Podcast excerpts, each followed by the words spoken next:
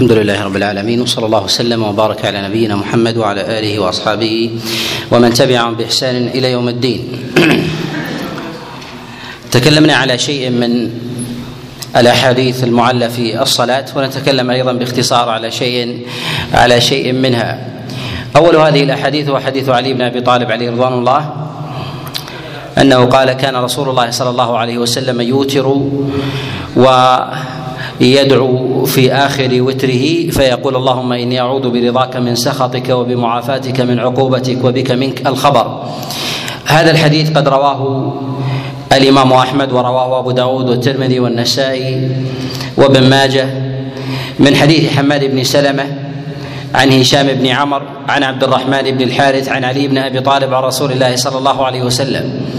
وهذا الحديث المسألة التي تقدم الإشارة إليها في مجلس سابق وهي تتعلق بمسألة قنوت الوتر. وهل ثبت عن رسول الله صلى الله عليه وسلم في قنوت الوتر شيء؟ تقدم الإشارة معنا في حديث الحسن بن علي أنه لم يثبت عن رسول الله صلى الله عليه وسلم أنه قنت في وتره خبر.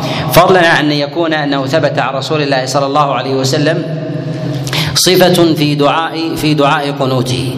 وهذا إذا نفينا الأصل فإنه ينتفي تبعا لذلك لذلك الفرع.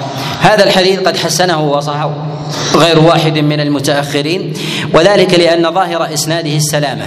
ظاهر إسناده السلامة. فإنه يرويه حماد بن سلمة عن هشام بن عمرو الفزاري عن عبد الرحمن بن الحارث عن علي بن أبي طالب عن رسول الله صلى الله عليه وسلم. وذلك أن هؤلاء الرواة من الثقات ولكن نجد أن أكثر النقاد الأوائل على إعلاله يقولون بإعلال هذا الخبر. وذلك أن هذا الحديث تفرد به حماد بن سلمة عن هشام بن عمرو الفزاري. وهشام بن عمرو لا يعرف له راو إلا حماد بن سلمة وهو في ذاته ثقة هو في ذاته وهو في ذاته ثقة. قد وثقه الإمام أحمد وابن معين وأبو حاتم وغيرهم. ولكن تفرده بهذا الحديث عن عبد الرحمن بن الحارث عن علي بن أبي طالب عن رسول الله صلى الله عليه وسلم هذا مما استنكره عليه الأئمة. وقد بين هذا غير واحد من الأئمة كالإمام أحمد رحمه الله وكذلك الدارمي كما نقله عنه البخاري في كتابه التاريخ وكذلك أبو داود رحمه الله في كتابه السنن. أن هذا الحديث من مفاريد هشام هشام بن عمرو. ووجه التفرد فيه يظهر ذلك من وجوه منها أن هشام بن عمر لم ترفع عنه جهالة حاله جهالة جهالة حاله. وإن روى عنه حماد بن سلمة وكان من أقدم من أقدم شيوخه إلا أنه مع تقدمه بسماع هذا هذا الحديث لم يروه عنه إلا حماد. ومن قرائن الاعلال عند العلماء أن الحديث إذا كان موجودا عند أحد ثم تقادم عليه الزمن ولم يروه عنه إلا واحد فإن هذا أمار على كتمانه أو على عدم اعتبار العلماء بهذا الحديث. على عدم اعتبار العلماء بهذا الحديث. يقول أبو داود رحمه الله هشام بن عمر أقدم شيخ لحماد بن سلمة. وهذا أيضا من قرائن الاعلال وذلك إذا كان أنه من أقدم أو أقدم شيخ لحماد بن سلمة ولم يروي عنه إلا حماد فأين هو عن مجالس الرواية وأين الأئمة عن هذا الحديث وقد حدث به حماد بن سلمة قديما؟ مع كونه مهما في في باب الأحكام وهو في مسألة دعاء دعاء القنوت. كذلك أيضا من وجوه الاعلال والتفرد أن هذا الحديث جاء من هذا الوجه من حديث هشام بن عمرو عن عبد الرحمن بن الحارث عن عن علي بن أبي طالب عن رسول الله صلى الله عليه وسلم أنه كان يدعو بذلك في آخر وتره في آخر وتره. والذي في الصحيح في هذا الحديث من حديث عائشة أن النبي عليه الصلاة والسلام كان يدعو في سجوده في سجوده. وهذا قد رواه الإمام مسلم رحمه الله في كتابه الصحيح من حديث الأعرج عن أبي هريرة عن عائشة عليه رضوان الله قالت فقدت رسول الله صلى الله عليه وسلم في ليلة من الليالي فلمسته في المسجد يعني في المكان الذي يصلي فيه. فوقعت يدي على على قدمه. فإذا هو يدعو اللهم إني أعوذ برضاك من سخطك. يعني أن هذا الدعاء إنما كان إنما كان في سجود الليل في سجود صلاة الليل. وهذا من قرائن الإعلان أنه جاء عن عائشة في السجود فحفظته في السجود ولم تحفظه في الوتر. فإن الدعاء في الوتر أسمع من أن يكون من أن يكون دعاء في في سجوده. ولهذا نقول إن هذا الحديث من هذا الوجه من حديث حماد بن سلمة عن هشام بن عمرو به هو من من الأحاديث المناكير من الأحاديث المناكير ويكفي في ذلك هو تفرد هشام بن عمرو بهذا الحديث والثابت عن رسول الله صلى الله عليه وسلم أن هذا الدعاء كان عليه الصلاة والسلام يقوله في يقوله في سجود الليل في سجود صلاة صلاة الليل. وعلى هذا نقول إن هذا الحديث هو من أدعية السجود لا من أدعية قنوت قنوت الوتر. ثم أيضا من وجوه الإعلال أن مثل هذا الحديث ينبغي ألا ينأى هذا هؤلاء الرواة برواية مثل هذا الحديث عن علي بن أبي طالب. وذلك أن حماد بن سلمة وهشام بن عمرو الفزاري يروون هذا الحديث عن عبد الرحمن بن الحارث عن علي بن أبي طالب والأولى أن يرويه أهل المدينة. والأولى أن يرويه أهل المدينة. وذلك لأنه من أعمال وذلك أنه من أعمال الأيام يعني أنه يستديم الإنسان أن يفعله على سبيل على سبيل الدوام فلما لم يثبت إلا من هذا الوجه دل على أن هذا الأمر من وجوه النكارة. أن هذا من وجوه النكارة. ولهذا قد أشرنا مرارا إلى أن ظواهر الإسناد من جهة صحتها وسلامتها ينبغي الا يحمل الناقد على أن يحكم عليها بالصحة مجردا. على أن يحكم عليها بالصحة مجردا من غير نظر للقرائن الأخرى. وذلك من وجوه التفرد كذلك وجوه الحديث وجود الحديث من وجه آخر من وجه آخر بلفظه. فيكون فيكون في موضع آخر من مواضع من مواضع العبادة. وكما تقدم فإن دعاء القنوت هو أشهر وأسمع من دعاء السجود. فلو كان ذلك ثابتا عن رسول الله صلى الله عليه وسلم لكان لكان أنقل.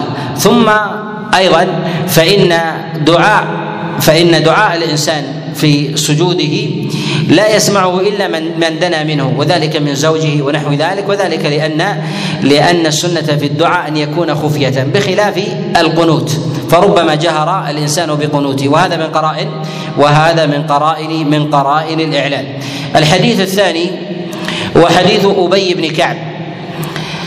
أن رسول الله صلى الله عليه وسلم كان يقرأ في قنوته يقرأ في وتره بسبح وبقل يا أيها الكافرون وبقل هو الله أحد ويقنت قبل الركوع ويقنت قبل الركوع. هذا جاء هذا الحديث ووقع أيضا فيه فيه اختلاف كثير يأتي الكلام عليه. قد أخرجه الإمام أحمد رحمه الله في المسند ورواه النسائي وكذلك الدارمي وغيرهم من طرق متعددة عن سعيد بن عبد الرحمن بن أبزة عن أبيه عن أبي بن كعب عن أبي بن كعب عن رسول الله صلى الله عليه وسلم. وفي هذا ما تقدم الإشارة إليه معنا أن القنوت أن أن دعاء النبي أن صلاة النبي صلى الله عليه وسلم للوتر وقراءته فيها أنها إذا كانت متصلة يقرأ بهذه الصور. إذا كانت متصلة يقرأ بهذه الصور على خلاف ما كان ما هو مشتهر عند عند أكثر الناس. أنهم يجعلون السورتين إذا فصل الشفع عن الوتر. الشفع عن الوتر. ولكن نقول الثابت عن النبي عليه الصلاة والسلام أنه يصلي ثلاث ركعات متصلات ويقرأ فيها بهذه السور الثلاث. فإذا فصل الركعتين عن الركعة فإنه لا يسن له أن يقرأ بالأوليين بسبح وبقل يا أيها الكافرون حتى يصلها. فإذا فصلها فإنه يقرأ بما بما كان له من ورد بما كان له من ورد. وبعض الناس يسمي الركعتين الأوليين ما قبل ركعة الوتر يسميها الشفع. يسميها الشفع ويقرأ فيها بسبح وقل يا أيها الكافرون وهذا لا أصل له. وهذا لا أصل له عن رسول الله صلى الله عليه وسلم. هذا الحديث الذي يرويه سعيد بن عبد الرحمن بن ابزه عن أبيه عن أبي بن كعب وقع فيه وقع فيه خلاف. جاء في بعض ألفاظه أن النبي صلى الله عليه وسلم قنت قبل الركوع قنت قبل الركوع. وذلك أن هذا الحديث قد تفرد به عيسى عيسى بن يونس. يرويه عن سعيد بن أبي عروبة عن قتادة عن سعيد بن عبد الرحمن بن أبزة عن أبيه عن أبي بن كعب عن رسول الله صلى الله عليه وسلم. تفرد بهذا الحديث عيسى بن يونس وهو وهو عراقي يروي عن سعيد بن أبي عروبة عن قتادة عن سعيد بن عبد الرحمن بن أبزة. واختلف عليه واختلف عليه فيه. فتارة يذكر القنوت هو وتارة لا يذكره. رواه يزيد بن زريع عن سعيد بن أبي عروبة عن قتادة به ولم يذكر ولم يذكر قنوت قنوت الوتر. وإنما ذكر وإنما ذكر أن النبي صلى الله عليه وسلم صلى الوتر ثلاث ركعات وقرأ فيها بهذه السور من غير أن يذكر من غير أن يذكر القنوت. والقنوت في هذا الحديث هو من مفاريد عيسى بن يونس. من مفاريد عيسى بن يونس. واضطرب في الإسناد. واضطرب في الإسناد. تارة يرويه عن سعيد بن أبي عروبة عن قتادة به وتارة يرويه عن فطر بن خليفة عن زبيد عن سعيد بن عبد الرحمن بن أبزة عن أبيه عن أبي بن كعب عن أبيه عن عن أبي بن كعب. وقد وهم وغلط في وغلط في متنه واضطرب في إسناده. فروى الحديث على أكثر فروى الحديث على أكثر من وجه وكذلك زاد فيه قنوت قنوت الوتر. ولهذا قال غير واحد من الحفاظ إن قنوت الوتر لا يعرف عن سعيد بن عبد الرحمن بن أبزة إلا من رواية عيسى بن يونس. إلا من رواية عيسى بن يونس. والصواب في ذلك في رواية الحفاظ أن هذا الحديث ليس فيه قنوت الوتر. رواه محمد, محمد بن بشر ورواه عبد الأعلى يرويانه عن سعيد بن أبي عروبة. به ولا يذكران ولا يذكران قنوت قنوت الوتر. وهنا علة قد أشار اليها أشار إليها أبو داود رحمه الله في كتابه السنن. قال في محمد بن بشر قال وسمع هذا الحديث مع عيسى في الكوفة. سمع الحديث مع عيسى في الكوفة. وجه الإعلان في هذا أن الرواة إذا رووا حديثا من الأحاديث أن الرواة إذا رووا حديثا من الأحاديث ينظرون إلى اتحاد المجالس ينظرون إلى اتحاد المجالس. وإذا خالف الراوي وإذا خالف الراوي غيره من أهل بلده في ذلك المجلس ممن سمع معه فيه. فإن هذا من قرائن الاضطراب في الحديث واتحاد المجلس اتحاد المجلس. لهذا نقول عند وجود الاضطراب والاختلاف في الأحاديث ينبغي على طالب العلم أن ينظر في الرواة هل اتحدوا بلدا. إن اتحدوا بلدا فالغالب أنهم اتحدوا اتحدوا سماعا. وإن اختلفوا بلدا فالغالب أنهم لم يتحدوا سماعا. فهذا ربما سمع سمع في حول وذاك سمع في آخر. أو ربما هذا سمع في بلد وهذا وهذا سمع في بلد آخر. ولهذا لما ذكر أبو داود رحمه الله أن عبد الأعلى ومحمد بن بشر قد رويا هذا الحديث عن سعيد بن أبي عروبة قال وقد سمع هذا الحديث مع عيسى بالكوفة. يعني أن سماعهم واحد في ذلك وينبغي أن ينظر أن ينظر إلى مسألة الأرجح أن ينظر إلى مسألة الأرجح وأن اتحاد المجلس علامه علامة على وجود الاضطراب في الحديث وأن الرواية لم تكن متعددة. ولهذا كثير من المتأخرين يميلون إلى تعدد الروايات. يميلون إلى تعدد الروايات. يعني أن الحديث إذا اختلف فيه على وجهين قالوا هذا زاد هذه الزيادة وربما سمعها في غير هذا المجلس. ولكن إذا غلب على ظننا أن هذا الحديث قد سمع في مجلس واحد فهذا من قرائن فهذا من قرائن من قرائن الاعلان فهذا من قرائن الإعلان. وكذلك أيضا فإن هذا الحديث قد رواه من الحفاظ عن زبيد عن سعيد بن عبد الرحمن بن أبزة عن أبي بن كعب ولم يذكروا فيه القنوت. رواه شعبة. بن الحجاج ورواه الأعمش سليمان بن مهران ورواه محمد بن جحادة أيضا وعبد الملك بن أبي سليمان كلهم يروونه عن زبيد عن سعيد بن عبد الرحمن بن أبزة عن أبيه عن أبي بن كعب عن رسول الله صلى الله عليه وسلم ولم يذكروا فيه ولم يذكروا فيه دعاء دعاء القنوت.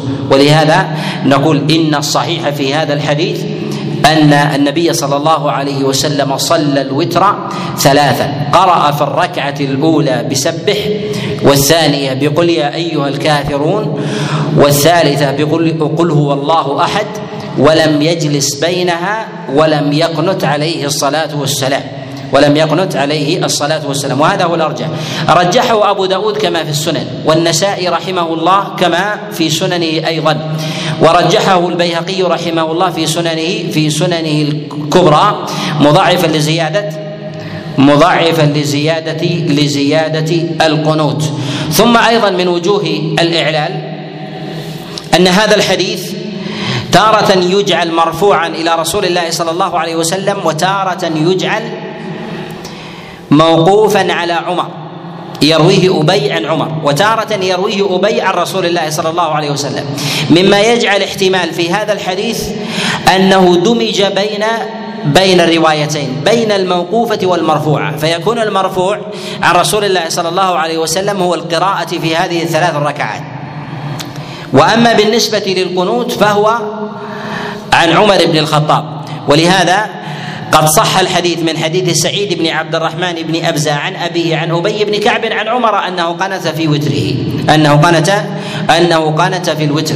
ولهذا نقول يحتمل أن هذا الحديث قد وهم فيه عيسى عيسى بن يونس. قد وهم فيه عيسى بن يونس. فروى هذا الحديث عن سعيد بن أبي عروبة عن قتادة عن سعيد بن عبد الرحمن بن أبزة عن أبي عن أبي بن كعب فدمج الموقوف مع المرفوع فدمج الموقوف مع المرفوع. وجعلها حديثا واحدا. وهذا يدل على أن بعض الرواة بعض الرواة يتشوفون إلى الرفع ربما من غير عمد. ربما من غير عمد. وعيسى بن يونس أيضا هو من المتأخرين رواية. هو من المتأخرين رواية. والعلماء لا يعتمدون على رواية الراوي إذا كان متاخرا وتفرد بالرواية. وتفرد برواية. وأشرنا إلى هذا المقصد من مقاصد الإعلان وأن هذا من أظهر القرائن.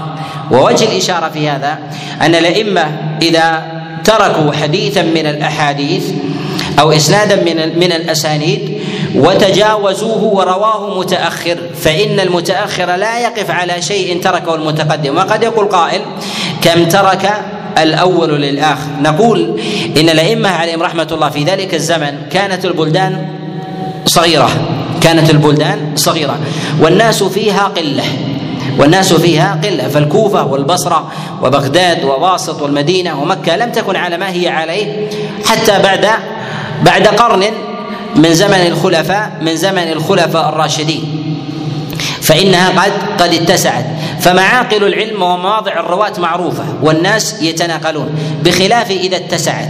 ولهذا إذا لم تلتقط هذه الروايات في زمن قلة الناس وقلة المجالس وشدة عناية الرواة إذا لم تلتقط في ذلك الزمن فإنها أبعد أن يقف عليها من جاء بعدهم ويستدرك عليهم ما ليس ما ليس عندهم.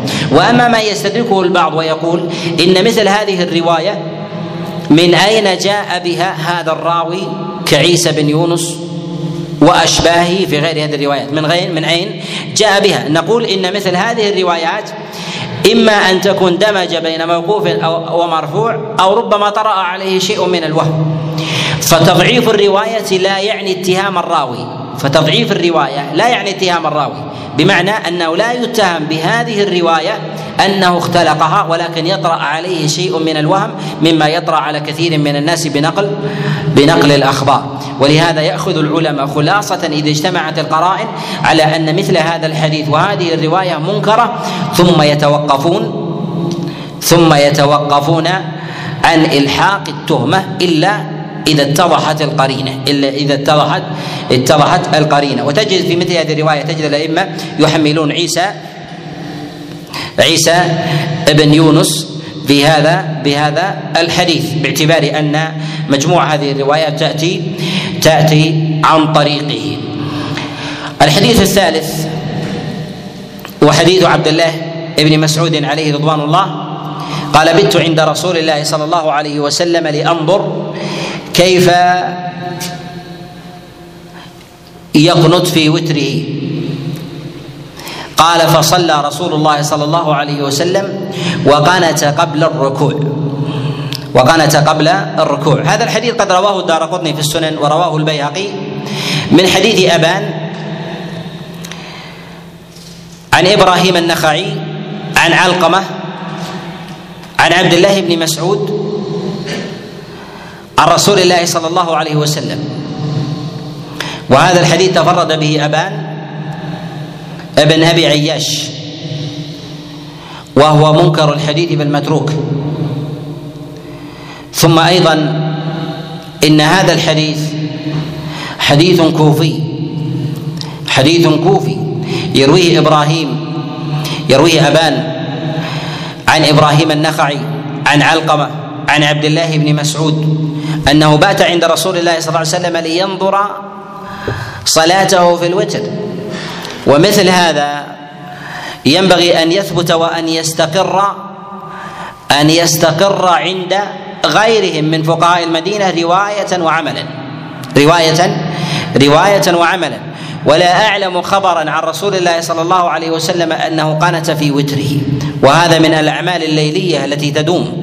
وإنما كان النبي عليه الصلاة والسلام يطيل السجود والدعاء فيه. يطيل السجود والدعاء والدعاء فيه. وهل نقول إن القنوت في الوتر لم يثبت على الإطلاق؟ نقول إن النبي صلى الله عليه وسلم لم يقنت. وأما أصحابه فقنتوا في رمضان في الشطر الأخير منه. في الشطر الاخير الأخير منه. وأما في غير رمضان فلا اعلم أحدا من أصحاب رسول الله صلى الله عليه وسلم استدام هذا استدام هذا العمل. وإن فعله على سبيل الاعتراض. لهذا نقول إن السنة في قنوت الوتر إن السنة في الوتر أن يكون دعاء الإنسان في سجوده من صلاة الليل. أن يكون دعاء الإنسان في سجوده من صلاة الليل إلا إذا كان يصلي لجماعة في رمضان فإنه يقنت لنفسه ويقنت ويقنت لهم. وذلك لدعوة وذلك لدعوة لدعوة المسلمين. وأما من يميل مثلا أو يستشكل رواية سفيان الثوري لهذا الحديث عن أبان عن إبراهيم عن علقمة وهو إمام وهو إمام في الرواية ويروي عن أبان بن ابي عياش مثل هذا مثل هذا الحديث. نقول إن الأئمة الثقات منهم من لا يروي إلا عن ثقة ومنهم من يروي عن ثقة وغيره ومنهم من يروي الحديث يريد بذلك ضبطه حتى لا يختلط عليه مع غيره حتى لا يختلط عليه مع غيره. وسفيان الثوري كوفي وأبان كوفي أيضا وكذلك إبراهيم النخعي وعلقمة كلهم كلهم من أهل الكوفة. وإذا لم يضبط الحديث المغلوطة مثل سفيان فغيره أبعد من ان أن يتولى ضبطه. ولهذا سفيان ربما روى عن بعض الضعفاء من أهل الكوفة ولا يروي عن الضعفاء من غيرهم. ولا يروي عن الضعفاء من غيرهم وذلك احترازا من أن يخرج حديث ويدخل في حديث آخر. من أن يخرج حديث ويدخل في حديث آخر. وهذا من وجوه أو من أسباب رواية بعض الأئمة للأحاديث التي يكون فيها فيها ضعفاء وذلك من باب الاحتراز. وقد تقدم الإشارة معنا أن الأئمة عليهم رحمة الله يجعلون من وجوه الاعلال أن الراوي يختلط عليه روايه رواية الضعيف مع غيره فيستشكل فيستشكل الرواية فيحدث الحديث فيحدث الحديث عن الثقة وهو قد سمعه من الضعيف. فإذا ميز ذلك واحتاط له ورواه حتى لا يستشكل عليه خاصة ما يبلى به الإنسان مما سمعه. وذلك قد مثلنا عليه في في قول ابن عيينة رحمه الله يقول إذا سمعت الحسن بن عمارة يحدث عن ابن شهاب وضعت أصبعي في أذني وضعت أصبعي في في أذني والسبب في ذلك حتى لا يقع في أذنه أحاديث الحسن بن عمارة عن الزهري فيحفظها وتستقر في ذهنه ويتناساها وينسبها للزهري مباشرة لأن الزهري من شيوخ ابن عيينة. من شيوخ ابن عيينة. وهذا من قرائن وهذا من قرائن الإعلان ولهذا نجد سفيان الثوري وغيره يحفظون روايات بعض الضعفاء كرواية أبان بن عياش وقد جاء حفظها أيضا شعبة ابن الحجاج وضبط وضبطها حتى لا تدخل عليه أو على غيره من أحاديث من أحاديث الثقات وربما أراد أن يثبتها لغيره أو إذا جاءته من وجه آخر عرف أن هذه هذه الأحاديث من الأحاديث الدخيلة التي تفرد بها تفرد بها أبان بن أبي عياش عن إبراهيم عن علقمة عن عبد الله بن مسعود عليه رضوان الله تعالى خاصة وأن الكوفة هي من معاقل العلم كذلك أيضا فإن أهل الكوفة مما يتساهلون في رفع الموقوفات مما يتساهلون في رفع في رفع الموقوفات. وكذلك يتساهلون برواية الأحاديث بالمعنى. وفيهم العجم والعجم يميلون إلى إحسان الظن بأعمال الصحابة فيجعلون الموقوف مرفوعا. فيجعلون الموقوف مرفوعا أي أن الصحابة لا يفعلون شيء إلا وله أصل عن النبي عليه الصلاة والسلام. فتمييزه لمثل ذلك يختلف عن تمييز غيرهم. فتمييزهم يختلف عن تمييز غيرهم وذلك من أهل الحجاز كمكة والمدينة فإنهم يميزون أن بعض الصحابة ربما اجتهد في مسألة من المسائل فقال بقول لم يقل به لم يقل به أحد أحد غيره. فكان ذلك من باب الاجتهاد بخلاف العجم الذين يظنون أن كل فعل يفعله الصحابة يرون أن ذلك مستند. ولهذا تجد في العجم حتى المتأخرين يجعلون أعمال يجعلون أعمال العرب على أنها سنن أنها سنن وأن مثل هذا وأن مثل هذا لابد أن يكون على أثر. وهذا بعد بعد قرون مديدة. فكيف فكيف إذا كان ذلك يروى وبينهم بين الصحابي راوي أو راويين ونحو ذلك؟ وهذا من وهذا من أسباب رفع الموقوفات عند عند الكوفيين. من أسباب رفع الموقوفات عند الكوفيين وذلك لأن أكثر أهل الكوفة ليسوا من العرب. ليسوا من من العرب وإنما وإنما إما أن يكونوا موالي أو ربما من قبائل غير العرب فاستعربوا فدخلوا في أبواب العلم ورووا عن جماعة من الصحابة ورفعوا كثير من الموقوفات وربما رووا شيئا من المعاني بخلاف ما قصده ذلك ذلك الراوي.